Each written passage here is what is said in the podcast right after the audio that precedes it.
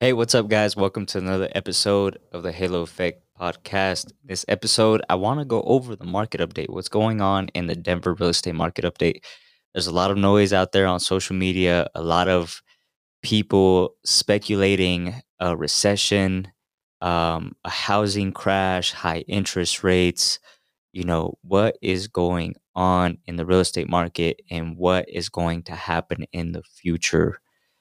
I'll start off by saying, disclaimer, I don't have a crystal ball. I'm not a psychic. I'm not trying to predict uh, or give, um, I don't know what's the word.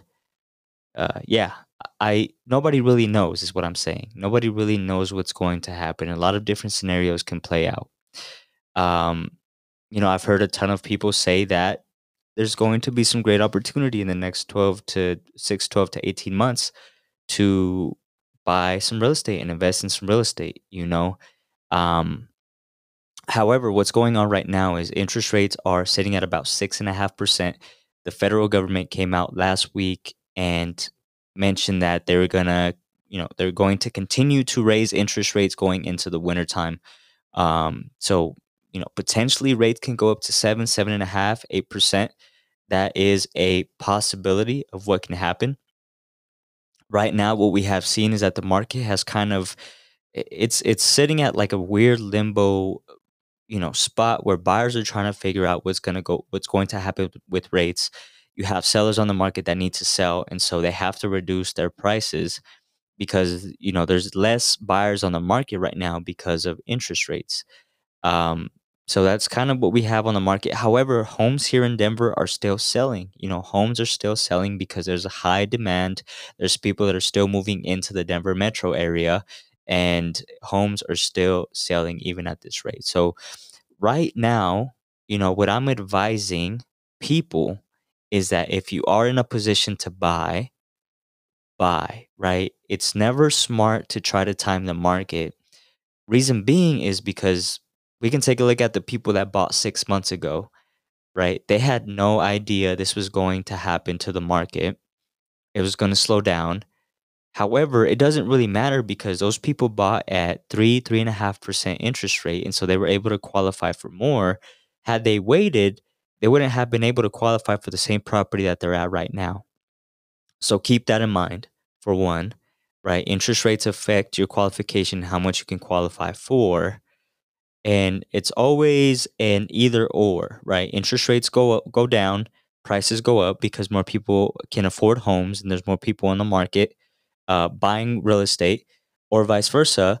Interest rates go up, there's less buyers on on the on the market, and prices either stabilize or they go down, right? So that you're always going to have an either or. It's very very hard as a buyer to try to time the market. That's why you uh, hear a lot of people say you know, don't try to time the market. It's more important to spend time in the market than try to time the market. And essentially, what that means is that when you spend time in the market, that means that you own real estate, you own properties, right? And you're able to kind of ride out the ebbs and flows, the highs and lows of the market. Because at that point, now you have options. Now you have things that you can do. You own real estate at that point and you could always leverage that real estate. For example if the market dips you can leverage the equity the gains that you've had on your asset to pull some of that real that equity out and buy more real estate right? So that's why it's very important to buy when you can. It's very hard to time the market. Nobody really knows what's going to happen. Buy when you can right? Right now interest rates are high but you're getting the asset low. The property is at a lower price right and so the benefit of that is with the asset at a lower price, you know, the interest rate fluctuates. When interest rates go down, then you refinance at to a lower rate at that point, right? And your monthly payment drops. As opposed to as opposed to think about it, if you were to write uh, buy a property when the interest rate is low, the property is high, well, you can't change how much you bought the property for, and you can't change your interest rate because your rate is low right? I mean, it's still a good it's it's a good position to be in because you have a low monthly payment as well.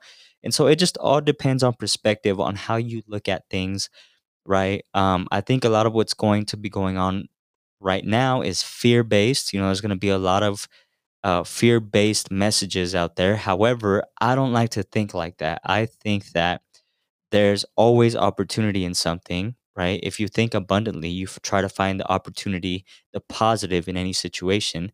Uh, I think that if you think in scarcity, lack, and fear, you tend to close yourself off to other options and you focus on one thing. So, right now, what I'm seeing right now on the market is that a lot of buyers are strictly focusing on the interest rate oh, I'm not going to buy because the interest the interest rate is high, right?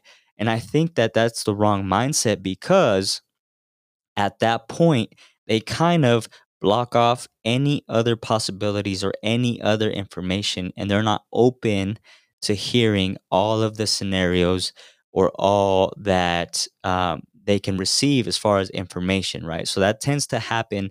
It's it's kind of like human psychology. That tends to happen to me sometimes when I focus on one problem and one thing. I tend to just fixate on it, and then it messes with my mood, and all of a sudden I'm having a bad day. And it's not until I take a step back and I snap out of it, and I'm like, whoa, whoa, whoa, whoa. that one thing is just that one thing. You know, my life is still amazing outside of that one thing. I can't focus on that one thing. I'm going to focus on all the other blessings in my life and all the other good things that are happening, right? And so that's what I'm seeing. Uh, a lot of what I'm hearing from buyers right now, a lot of hesitation because of the interest rates. And so, you know, in contrast to that, so so I, I I ask, I always like to ask buyers, so what do you think is going to happen in the future? And of course, you know, they don't know. And if some of the experts don't know, you know, they're not to know, right? So, um, again, you're not in this market, you're not competing with, you know, 15, 20 other buyers submitting offers on one property, having to pay 50, a 100,000 over um, asking price, right? You don't have to waive inspections, you don't have to waive appraisal, you don't have to close, you know, hurry up and close in 3 weeks. You have more flexibility. It's more of a peaceful process. It's not you know, it's more, you know, of what you're looking for as a buyer. It's not a rush decision.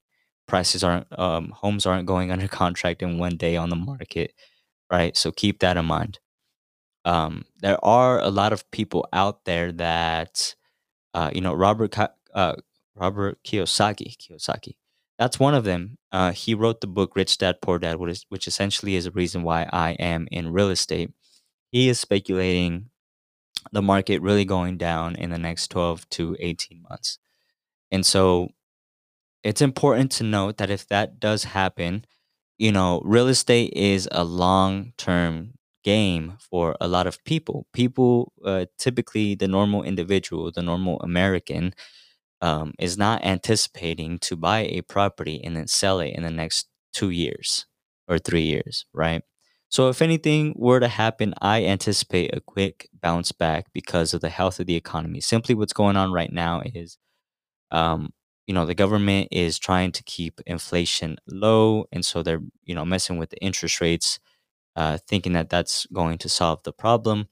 And so, you know, that's kind of what's going on right now on the market. And so, you know, if it if it does, the way I see it is, if you are a renter and you try right now and you can buy right now. However, if you try to time the market the next six months to a year, you're going to lose out. Like you're going to lose out. You're going to lose out for, you know, um, because you're still paying rent, right? You're still paying rent every month. $1,500, $2,500, $3,000 going down. It's not going towards anything. And so if you're waiting six months to buy a property at a I don't know fifteen thousand dollar discount, twenty thousand dollar discount, you know thirty thousand dollar discount, is it really worth it? Right, three thousand dollars times six, eighteen thousand dollars.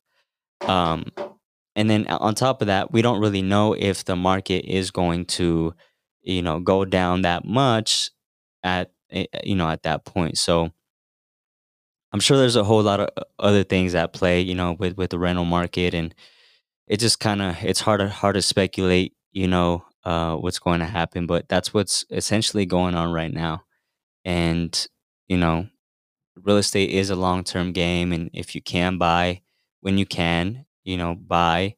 Um, you know, I don't know. We'll see what happens if prices do go down. It may be a good time to invest in real estate, you know, for a lot of people that have owned their properties for a while and have equity in the property. You know what I mean? They can leverage that equity and buy more properties at a lower price and then refinance later. For example, you could go the single family route where you buy a single family residence. Um, as stated before, uh, I think I've gone over this before on the podcast, but that's one option. Um, the other option is a multifamily unit. And multifamily units are duplexes, triplexes, quadplexes. You know, a lot of what I'm helping my investor clients with uh, right now, my, myself included. So I'll be buying a, a quadplex here beginning of next year.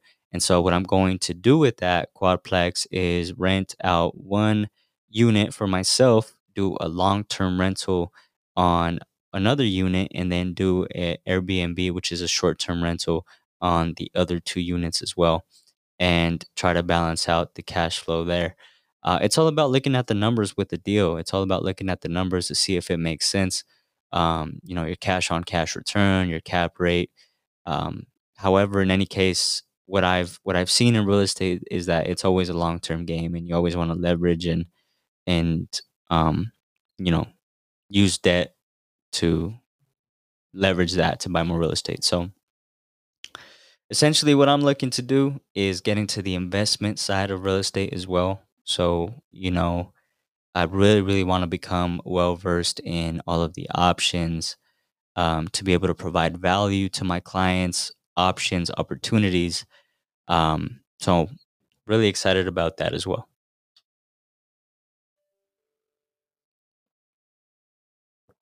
all right. Sorry, guys. I had to take a drink of uh, my kombucha.